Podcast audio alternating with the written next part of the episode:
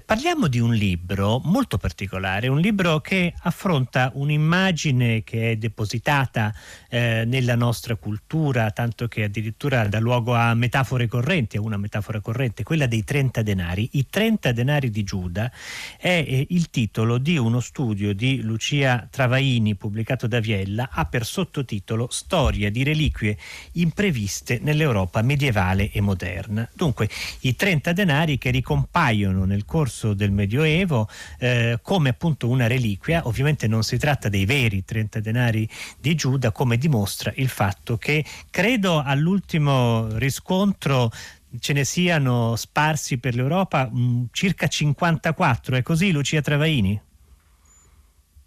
Grazie. Eh, io ne ho mm, inventariati nella mia lunga ricerca in tutta Europa 54, sì. Sono convinta che ce ne dovrebbero essere stati centinaia e centinaia. Erano... Tradire redditizio, insomma. Eh beh, intanto una reliquia che parte da un numero multiplo di 30 è molto più facile da spacciare dappertutto senza troppi sospetti. Eh... Senta, prendiamo le cose all'origine e ci dica quel immagino poco che sappiamo sulla, diciamo, sulla base storica di tutto questo. Eh, per esempio, se come possiamo immaginare, supporre c'è stato effettivamente un tradimento, che monete sarebbero state usate per pagare Giuda Iscariota? In quel momento diciamo, la ricerca numismatica e storica in Israele eh, ha stabilito che i 30 denari d'argento con cui Giuda sarebbe stato pagato dovevano essere eh, delle belle monete d'argento della zecca di Tiro e non monete romane. Mm. mm la fantasia medievale ha recuperato, ha voluto riconoscere come esemplari dei 30 denari di Giuda quasi sempre monete greche che eh, troppo vecchie per essere in circolazione al tempo di Cristo, ma bellissime in generale, monete quasi sempre della zecca di Rodi. La voglia di Quindi reliquie... la, re- la reliquia Ecco, la reliquia doveva essere bella, non doveva semplicemente essere autentica. Ma diciamo che diventa autentico nel momento che tu Mm, lo metti in un reliquiario, lo metti in uno stensorio, lo fai vedere, gli crei una cornice, quello lo rende autentico. Alcuni non sono particolarmente belli e in un caso c'è una moneta d'argento mamelucca, quindi con delle iscrizioni arabe, che fu donato in, a un convento in Belgio alla fine del 400. Quella ci, ci scompensa e diceva come una moneta araba, quella è impossibile. Però certo. se posso, nel 400 chi conosceva veramente, a parte i mercanti, le monete arabe, le cose arabe? Non possiamo noi che sappiamo tutto anche grazie a Google così, eh, pensare un po' a cosa vedevano loro. In realtà poi eh, su alcuni dipinti di Gentile da Fabriano, siamo nel piano 400, sulle decorazioni, gli orli dorati delle vesti della Madonna, degli angeli, hanno ricamate delle scritte in arabo, proprio questa moneta, e in realtà probabilmente erano ritenute iscrizioni dell'antico ebraico. Io vedo che le, la mappa dei reperimenti di queste monete va dall'Irlanda alla Finlandia alla Turchia. Quali erano i percorsi attraverso cui arrivavano in tutta Europa? Uh, I pellegrini, intanto all'inizio sono uh, i diari dei pellegrini in Terra Santa dalla fine del 300 e nel 400, mh, mm, soprattutto nella tappa uh, nell'isola di Rodi descrivono il denaro di Giuda conservato nella cappella dei cavalieri e quello era un, un esemplare bellissimo dell'antica zecca di Rodi del IV secolo a.C. E loro prendevano delle riproduzioni, i cavalieri mm, nella liturgia del venerdì santo distribuivano ai fedeli delle impronte in cera di questa moneta, impronte che erano ritenute avere poteri strabilianti contro i dolori del parto, le tempeste, qualsiasi cosa. Quindi già mh, da queste impressioni in cera poi si saranno potute eh, realizzare delle riproduzioni in metallo, quindi cominciavano a girare ehm, e, e, portarsi in Europa anche copie di queste monete. Poi vi sono alcuni esemplari originali come quello che si trova in Croazia e che è sulla copertina del libro. Mm, doni da parte di, per esempio a Firenze ce n'erano tre, ma uno era stato donato a Cosimo il Vecchio dal patriarca greco, quindi era una, co- una cosa, un, do- un dono certo. che andava ad arricchire il corredo di reliquie. Io, se posso, se in questo inventario ne tiro fuori 54, io credo che eh, valga veramente il, quello che si dice chi cerca trova. In, io inviterei tutti quelli che ascoltano e quelli che magari leggeranno a provare a chiedere ai loro parroci. C'è un denaro di Giuda, ovviamente i parroci diranno con orrore no, figurarsi che, che cos'è una vergogna e poi gli si spiega e, e gli dice certo queste sono reliquie finte, mh, mm, vergognose che sono state buttate via nel Settecento, nell'Ottocento, ma guardiamo gli archivi eh, diocesani, gli archivi parrocchiali, negli inventari di reliquie del 400, del 500, del 600, insieme a pezzi della pietra del sepolcro, pezzo della croce, mh, mm, spina della corona di Cristo, un denaro di Giuda, molto spesso era presente. Io lancio, mi permetto di lanciare un appello, un le lanci questo appello, sì un sì, appello sì, bene, e tra un anno e mezzo alla Statale di Milano un convegno in cui parleremo di tutti i nuovi esemplari che saranno stati ritrovati da questo momento in poi. Senta, ehm, Lucia Travaini, eh, evidentemente eh, è interessante quello che ci dice perché ci ricorda che la reliquia che pensiamo come qualcosa eh, automaticamente privato di valore in realtà magari non avrà quel significato sacro che attribuiamo, però ha comunque un significato storico, a volte storico artistico notevole.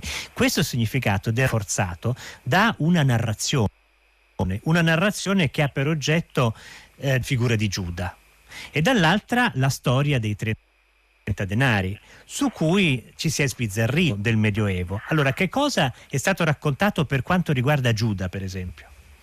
Giuda, intanto ci fu una, una leggenda medievale che creò per lui un, una vicenda storica molto simile a quella di Edipo, quindi si, si connotò nei, nelle tinte più nere possibili. E eh, poi con la sua morte, cui si ricamò, che vediamo negli affreschi, insomma mm, un personaggio eh, che poi si tinge di nero sempre più nero mano a mano che viene utilizzato nella mm, narrazione antigiudaica. E anche il numero di esemplari di Giuda che eh, si presenta, si evidenzia in certe località coincide con le espulsioni, con eh, le azioni antigiudaiche, quindi questo è una cosa che mi ha molto colpito. E poi nel Medioevo si creò anche come una leggenda agiografica proprio sui 30 denari, che sarebbero stati coniati dal padre di Abramo, che sarebbero stati utilizzati in tutte le transazioni bibliche, incluso il, lo, il dono dei magi al bambino e quelle dovevano essere monete d'oro, quindi Adesso mm, tornano sempre quelli. Tornano sempre quelli, poi la Madonna li avrebbe persi durante la fuga in Egitto, sarebbero stati ritrovati, poi insomma tornarono, arrivarono nel tesoro del Tempio e furono usati dai sacerdoti per essere eh, consegnati a Giuda in cambio della consegna di Cristo. Sempre 30, sempre insieme, sempre quelli. E, Perché 30? 30 è ehm, un numero che nella gematria eh, ebraica mm, si, si, ricollega al nome di Giuda, ma anche forse il prezzo di, di, un, di, di uno schiavo, ma non, diciamo c'è un, un, grande discorso anche su questo, ma anche il, il, il confronto poi fra 30 e 300 perché 30 erano i 30 denari che Giuda si accontentò di prendere per dar via questo valore immenso di Cristo, mentre lui aveva criticato la Maddalena perché aveva, secondo lui, sprecato 300 denari, valore dell'olio, di nardo con i quali cosparse il capo e i piedi di Cristo. Quindi la grettezza di questo uomo che era un po' ladro, è chiaro che poi anche la critica recente rivaluta la, la figura di Giuda, insomma non, come noi non, voglio, non, siamo più spaventati dal sapere che uno dei 30 denari poteva essere stato una reliquia, lo guardiamo con un occhio storico capendo che gli oggetti fanno parte della vita, che noi siamo magari pieni di oggetti strani, feticci, che hanno un significato particolare. Quindi sì, c'è, c'è, tutta una riflessione sul denaro, direi, sul valore del denaro in sé, sul denaro come misura del valore che avviene attraverso queste narrazioni e anche attraverso lo stesso commercio delle eh, reliquie. E poi anche, per esempio, su, sul rapporto Giuda-Cristo, c'è tutta una riflessione che svolge Lucia Travaini sulla eh, teo- teoria secondo cui le immagini eh, sui denari potrebbero essere il volto di Cristo, cosa che lei tende però a scartare. Ma insomma, i materiali sono molti, ci sono 50 pagine di bibliografia in questo dottissimo saggio di Lucia Travaini, I 30 denari di Giuda, storia di reliquie impreviste nell'Europa medievale e moderna, pubblicato da Viella, veramente interessante. Grazie per essere stata con noi. Grazie a voi, buonasera. buonasera. E buon lavoro, eh. ricordiamo l'appello per sì, recuperare queste, queste monete. con centinaia di nuovi denari di Giuda sparsi in tutta l'Italia e in Europa. Grazie. Facciamoli saltare fuori allora. Grazie Lucia Travaini, torniamo ad ascoltare il nostro Ivano Fossati quotidiano, Lampo Viaggiatore, album del 2003, ecco cartolina.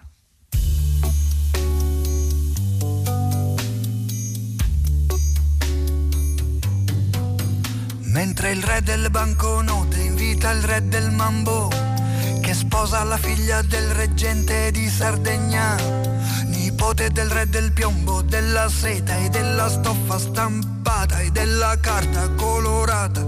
Io ti scrivo caro fiore che qui non nevica e non piove, che sono sveglio da più di un'ora anche se giorno non è, che passano gli orsi in bicicletta e vanno a lavorare.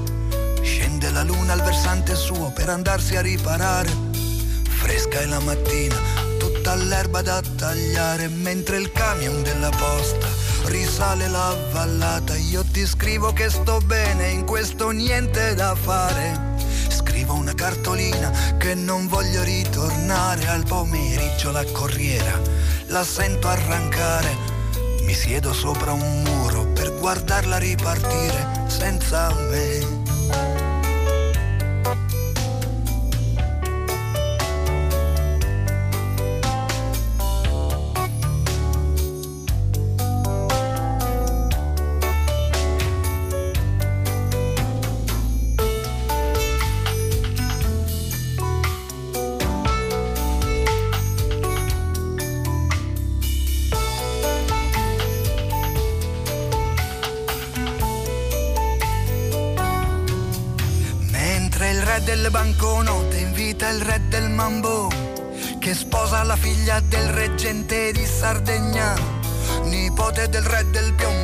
Della seta e della stoffa colorata e della carta stampata.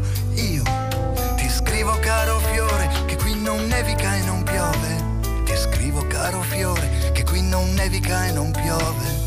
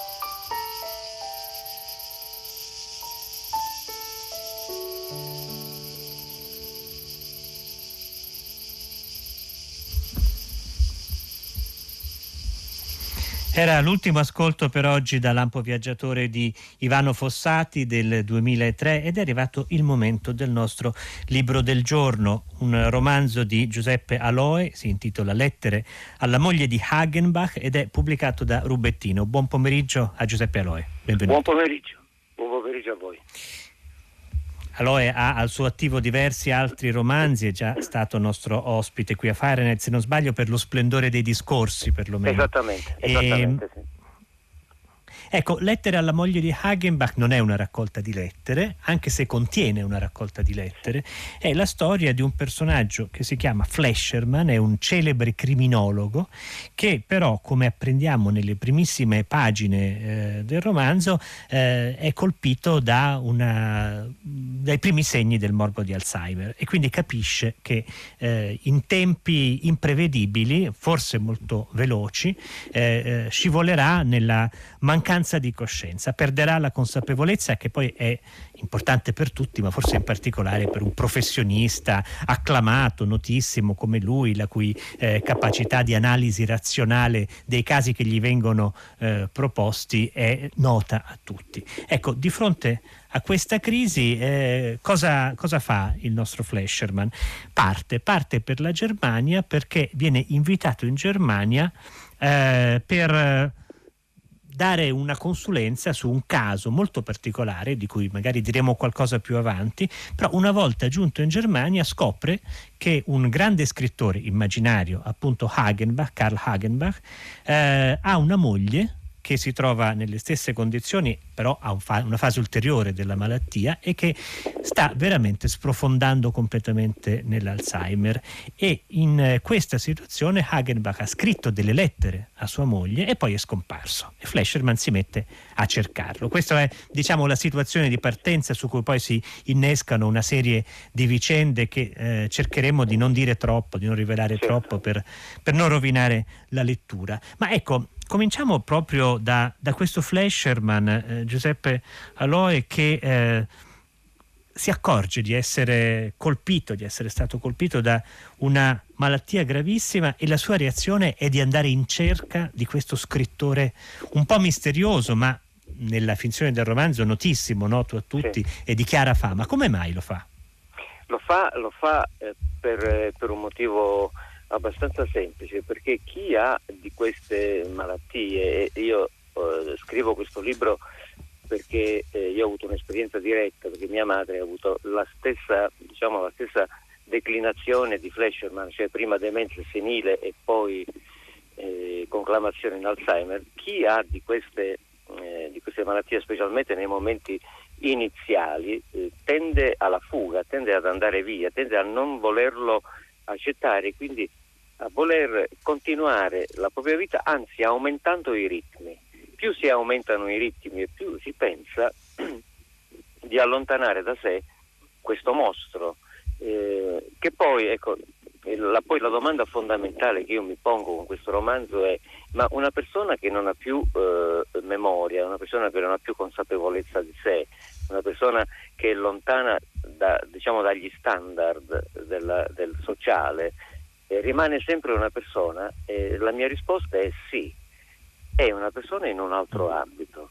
Probabilmente siamo noi che li guardiamo che ne riusciamo ad entrare in questo ambito e anzi devo dire che c'è anche un sistema quasi liberatorio di, da, da, tutti i, da, tutti i, retaggi, da tutti i ricordi belli e brutti, da tutte eh, quelle gabbie che ci siamo costruite in una vita e quindi c'è una maggiore libertà, una maggiore liberazione anche, nella, anche nella, um, nell'esplicitazione di alcuni, di, di, di mm. alcuni pareri, di alcuni, di alcuni, punti di vista. e quindi ecco, eh, diciamo questo qui è, deli- è per delineare eh, un minimo no? l'idea, l'idea, del racconto e l'idea di perché Fleischerman parte verso Berlino per questa nuova, questa nuova missione, diciamo così questa sorta di avventura. E intanto però vediamo che i segni dell'Alzheimer incipiente lo colpiscono e vengono in mente, butto lì un paio di titoli, da una parte quel film basato a sua volta su un libro Still Alice con eh, eh, Julianne Moore che racconta appunto un'esperienza di questo tipo. Una cosa un po' diversa ma che va in quella direzione è quel racconto di fantascienza intitolato Fiori per Algernon di Daniel Keyes che è forse l'unica opera, l'unica opera veramente nota di questo autore che racconta anche in questo caso, eh, in cui se non sbaglio abbiamo un, una accelerazione dell'intelligenza e poi un calo per una vicenda che qui non importa riassumere. Ecco, questo, ho citato questi due titoli per chiederle, Giuseppe Aloe, se anche lei ha tenuto presenti delle rese letterarie della discesa nella quella che un tempo si chiamava demenza senile eh, per scrivere il suo romanzo? Devo dire la verità, no, no. Ma, ma le spiego perché. Perché ehm, i vari film e le varie opere che, che trattano dell'Alzheimer hanno sempre un atteggiamento pietistico nei confronti del malato di Alzheimer. Io no, eh, è uno dei miei libri più ironici, cioè a questo personaggio capitano delle situazioni anche molto ironiche, molto quasi risibili, per cui io ho voluto unire ehm, la parte drammatica ma anche la parte di leggerezza della perdita della memoria e la parte un po' più eh, allegra, forse è una parola, una parola, eccessiva, però una parte un po' più leggera, po' più leggera.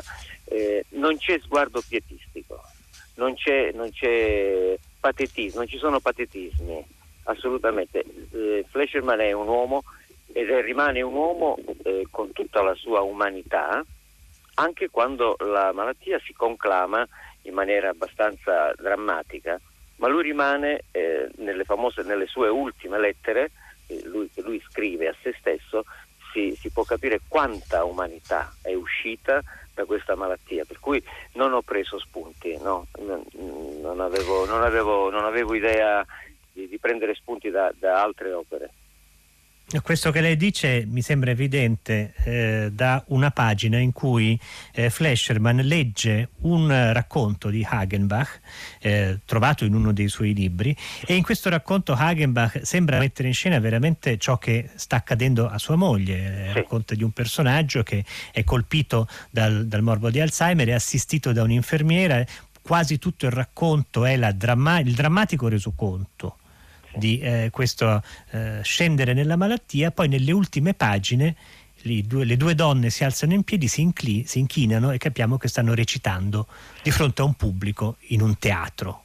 Come mai questa sorta di eh, metafora di ciò che accade nel romanzo stesso? Sì, probabilmente è così. Cioè è, è, una, è una rappresentazione.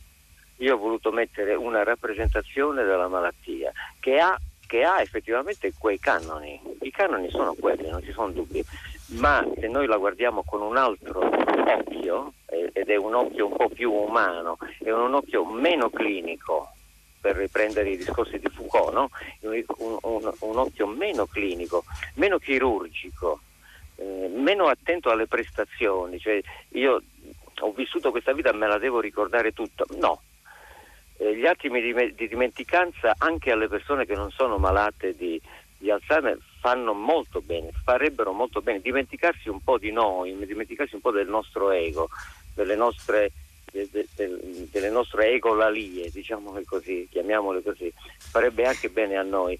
Eh, queste persone hanno dimenticato loro stesse, quindi hanno dimenticato l'ego e in questa, in questa eh, dimensione c'è qualcosa di miracoloso, di magico, di miracoloso e magico che chiaramente noi abituati eh, all'occhio clinico e scientifico eh, non riusciamo a cogliere.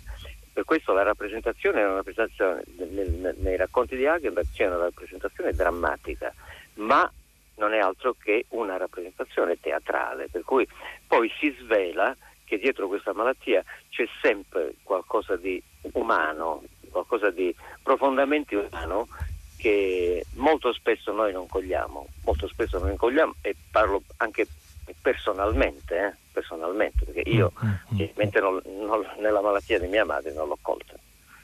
Quindi faccio una piccola Ci sono dei momenti Ci sono dei momenti effettivamente in cui eh, i personaggi colpiti da Alzheimer in questo, in questo, romanzo all'improvviso rivolgono delle domande, eh, domande come gli occhiali, chi deve portarli, oppure hai soldi, hai preso i soldi, che sono una vera e propria finestra aperta all'improvviso sulla, sul fatto che, che loro conservano la loro umanità. Certo, conservano la loro umanità e la conservano, e conservano, ne conservano diciamo, anche, anche il, il, cuore di questa umanità. E, e, le faccio una, una, piccola, una, piccola, confessione, tra virgolette, eh, ai soldi è l'ultima, è l'ultima, frase che mi ha detto mia madre prima di sprofondare anche lei nella, nella, nell'altare più profondo. E io quella frase eh, l'ho interpretata così, cioè sei pronto ad affrontare il mondo, cioè, ce la fai ad affrontare il mondo, eh, eh riesci, sei così catafratto da poter affrontare difficol- le difficoltà continue del mondo, sia le, difficoltà materiali che le difficoltà spirituali di questo mondo. E, e chiaramente è una, è una, domanda alla quale io ancora non, non, posso dare una risposta, perché è una domanda così profonda, così totale che io non riesco ancora a rispondere. Però eh, è una domanda essenziale eh, che mi rivolse lei e che io faccio dire a Dora che è la moglie di Hagenbach, eh, in tedesco chiaramente perché lei è una tedesca. Adesso abbiamo capito come mai in questo romanzo di Giuseppe Aloe, Lettere alle, alla moglie di Hagenbach, pubblicato da Rubettino, il protagonista Flesherman è preso da una frenesia dell'azione quando capisce di essere malato e si mette a cercare di recuperare, di ritrovare Hagenbach. Però non sappiamo ancora perché Hagenbach è scomparso. Come mai? Eh, Hagenbach è scomparso perché eh, non, si arrende, non, si arrende, alla malattia della moglie. E Hagenbach è un personaggio eh, molto solitario, molto particolare, non ama, è quasi un misantropo. Eh, quindi aver trovato una donna che lo accompagni per tutta la vita, che, che lui possa amare eh, ed essere riamato è già un miracolo. Vederla scendere nell'Alzheimer per lui è una cosa che non, che non può, lui non può accettarla. Per cui gli scrive queste lettere e, e, non riesce a capire che queste lettere non potranno mai essere lette, quindi sta scrivendo a nessuno. Neanche quando il medico gli dice guarda che queste lettere lei non le può leggere, lui continua a scrivere lettere. E quindi non arrendendosi a, questa, a, questo, a questo, fatto, che è un fatto reale, e poi prendendone, prendendone coscienza, invece eh, in un moto di disperazione si allontana e sparisce. Quindi eh, diciamo si delinea così la, la, la, l'idea di Hagenbach che va via. E prima di tornare a Hagenbach, restiamo un attimo su queste lettere, perché anche Flesherman, alla fine del romanzo, scriverà delle lettere a se stesso, sapendo che eh, presto non sarà più in condizione di leggerle. Chiede alla moglie di leggergliele quando lui non, non potrà più seguirle. Ecco, questo fatto di scrivere lettere rivolte a chi non può leggerle è il contrario, secondo lei, della scrittura letteraria o è anche un atto letterario assoluto? È un atto letterario assoluto, assolutamente. Cioè noi, noi scriviamo in attesa che ci sia qualcuno che ci legga, ma eh, Foster Wallace diceva che eh, l'atto della scrittura deve essere un atto eh, per l'amore, solo per amore, ma non per amore di sé, per amore basta. Cioè bisognerebbe eliminare il narcisismo che sta dietro alla scrittura e, e, elaborare una scrittura che sia una scrittura per sé. Dopodiché se ci sono lettori, se ci sono ascoltatori attenti o meno attenti o impossibilitati ad ascoltare come nella, nella malattia di Alzheimer, questo non ha importanza. Ha importanza che ci siano delle cose scritte, dei racconti, dei pensieri, delle riflessioni e questo è fondamentale, fondamentale per dare un'idea estetica anche della letteratura. La letteratura non è solamente una storia che continua, non è solamente commercio, non è solamente mercato, è anche un'idea della, continua, della continuità dell'essere, continuità del, della condizione umana, fare un punto sulla condizione umana, dove siamo arrivati. E anche attraverso delle lettere che nessuno può leggere, uno può trovare un'idea sulla condizione umana, umana che attuale, che, che, è vigente adesso.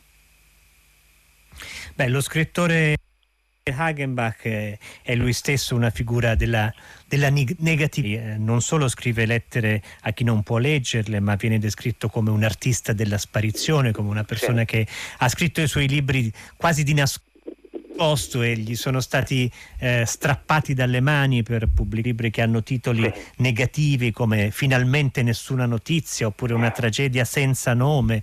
Quindi cioè, è, è come una scrittura fatta per sottrazione lei pensa Hagenbach come uno scrittore in qualche modo simile, parallelo al suo protagonista Flesherman oppure sono diverse della scrittura? No, allora Hagenbach eh, per quanto mi riguarda è la rappresentazione di tutta quella Mitteleuropa eh, di cui io mi sono nutrito da sempre, nella letteratura che amo di più.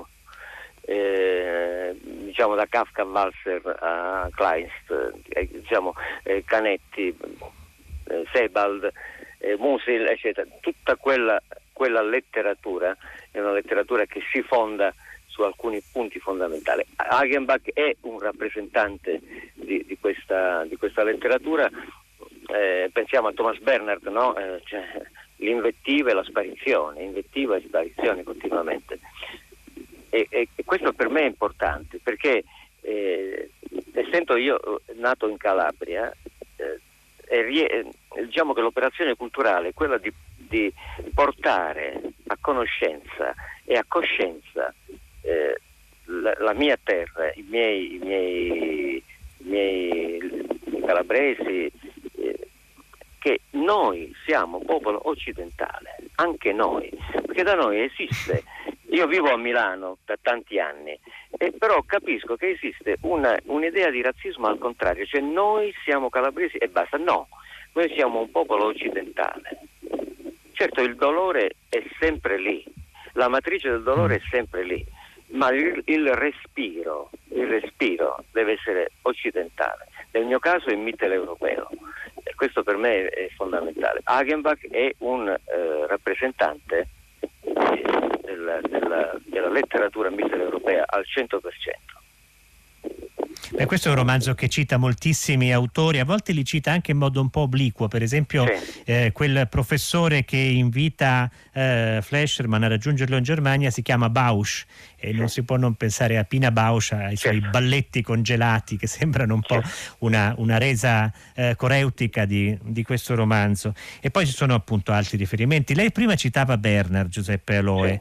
Ecco, l'andamento della della prosa, diciamo di Flesherman, ma direi che valga anche per gli altri suoi romanzi, è continuamente spezzato, come il, un pensiero che continua a correggersi, a prodursi attraverso l'osservazione e l'interpretazione di ciò che ha attorno. Questo è un elemento che lei ha preso da Bernard o anche delle altre radici, delle altre letture? Guardi, allora è un elemento, è un elemento che, ehm, come le posso dire, io, io ho, ho, ho, capito che avrei dovuto scrivere molto presto, molto molto presto, però ho pubblicato il mio primo libro a 45 anni, cioè ho, ho sprecato più o meno 40 anni, 40 anni a, a trovare la voce, diciamo così. Eh, forse, forse, non sono sprecati? Esatto, sì, stavo dicendo questo. Eh, eh, ci ho messo 40 anni a trovare la voce e l'ho trovata così di, di botto, pensando di non, averla, di non, poterla più trovare perché ho riempito eh, centinaia di agende e di, di, quaderni di riflessioni, tantissime, però ero sicuro che non, che non, che non, era, che non era, qualcosa di, di veramente mio, di veramente originale. Nel momento in cui ho trovato questo modo di scrivere, questa voce, allora eh, non ho più difficoltà a, trovarla, a, a, a scrivere chiaramente. Mm, mm, quale sia la matrice, sinceramente non glielo so dire, mm, però è, diciamo, è, un, è, un, modo di scrivere che eh, mi è consono, mi è totalmente consono, eh, per cui lo, lo, trovo, lo, trovo, fatto per me. Probabilmente ci sono state molte influenze, moltissime influenze, non so, da, da Bernard eh, probabilmente anche qualche Canetti, qualche cosa di Canetti e qualcosa di Celine. Sicuramente. Però Senta, diciamo, eh, i personaggi la interrompo perché volevo chiederle ancora qualcosa, Giuseppe Aloy, sui personaggi di eh, questo Lettera alla moglie di Hagenbach, perché appunto c'è la moglie di Hagenbach e c'è la moglie di Flescherman. Ci sono una serie di mogli, c'è la madre di Flescherman c'è la signora Vronsky che compare a un certo, certo punto, delle donne fedeli, molto amate, molto accudenti. E poi per contro ci sono invece delle eh, donne giovani e dalla sessualità prorompente, tra l'altro in un paio di casi almeno c'è proprio la figura del, della prostituta gentile, ecco, certo. eh, che, che svolgono un ruolo importante. Lei ha riflettuto su queste due modalità del femminile nei suoi romanzi? Sì, ci ho riflettuto molto ci ho riflettuto molto. E, e diciamo che ho, ho, cercato di dare eh, non l'idea che ho io chiaramente, eh, l'idea che ha Flesherman, l'idea che ha Flesherman, cioè Flesherman ha, questa, ha una moglie che, che, molto, che, ama molto, che è molto vicina, chiaramente cosa succede? Nel momento in cui lui ha eh, questi, questi problemi di demenza, la fuga la fuga verso altro e diventa una fuga verso altro in generale. Cioè lui tende a fuggire in generale.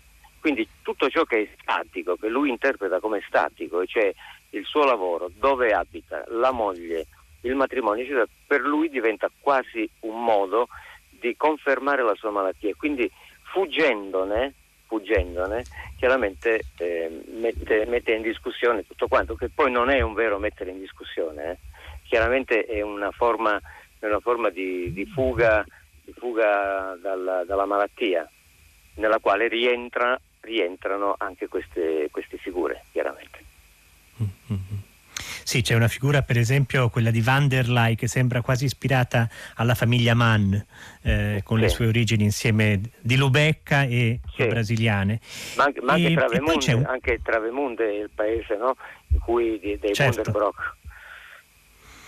Eh, c'è un'altra donna che in realtà è quella che scatena tutta l'azione in un certo senso e si tratta di Rosa Luxemburg sì. perché il motivo per cui ehm, il Flesherman parte eh, come criminologo per la Germania è che appunto questo professore tedesco è convinto di avere trovato il vero cadavere sì. di Rosa Luxemburg eh, mentre quella, quella che è ritenuto essere il suo corpo è in realtà il corpo di un'altra eh, prostituta innocente che sarebbe stata assassinata.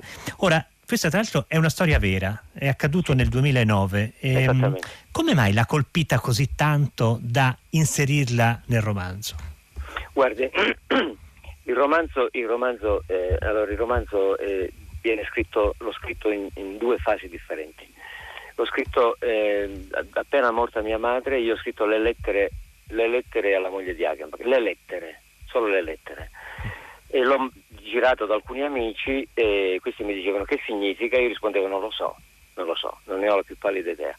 Quando ho letto la notizia del, del ritrovamento del cadavere di, della Luxemburg, eh, non so per quale motivo mi, mi, mi, mi ha dato così tanta ispirazione che a distanza di qualche anno io ho iniziato a scrivere questo romanzo su, di Flesherman e ho capito che praticamente quelle lettere avevano eh, come in qualche modo eh, creato l'atmosfera, l'ambiente, il clima per scrivere quel romanzo. Per cui eh, chiaramente scrivendo il romanzo poi ho, in, introdotto, ho introdotto, le lettere nel romanzo.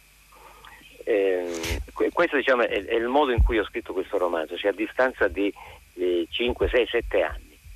Perché mi ha, perché mi ha così colpito? Mi ha colpito perché eh, nel momento in cui Rosa Luxemburg non è nella tomba nella quale viene riverita e salutata ogni anno da migliaia di persone, di visitatori, questo mi ha, mi ha fatto capire, eh, mi sembra veramente la rappresentazione della, della, storia come una beffa. La storia è veramente una beffa. E forse, e forse anche la condizione dell'Alzheimer, perché il corpo è stato ritrovato senza testa, quindi siamo sì, certo. in, una, in, una, privazione della coscienza, diciamo, della sede della coscienza. Fermiamoci qui Luigi Eloe, io la ringrazio molto per essere stato nostro ospite. Io ringrazio voi, io ringrazio voi. Il nostro libro del giorno di oggi, Lettere alla moglie di Hagenbach di Giuseppe Aloe, pubblicato da Rubettino e adesso come sapete è giunta l'ora di Paola De Angelis, quindi da Fahrenheit vi salutano Tommaso Gertosio in conduzione, eh, Susanna Tartaro, curatrice di Fahrenheit, Giuseppe Scarlata e Gaetano Chiarelli alla console tecnica, ma ringraziamo anche la sala controllo della RAI che ha permesso il collegamento, Luigi Iavarone in regia e in redazione Benedetta Annibali, Giosuè Calacciura, Emilia Morelli, Clementina Palladini, Daniela Pirastu e Laura Zanacchi. La linea passa a 6 gradi.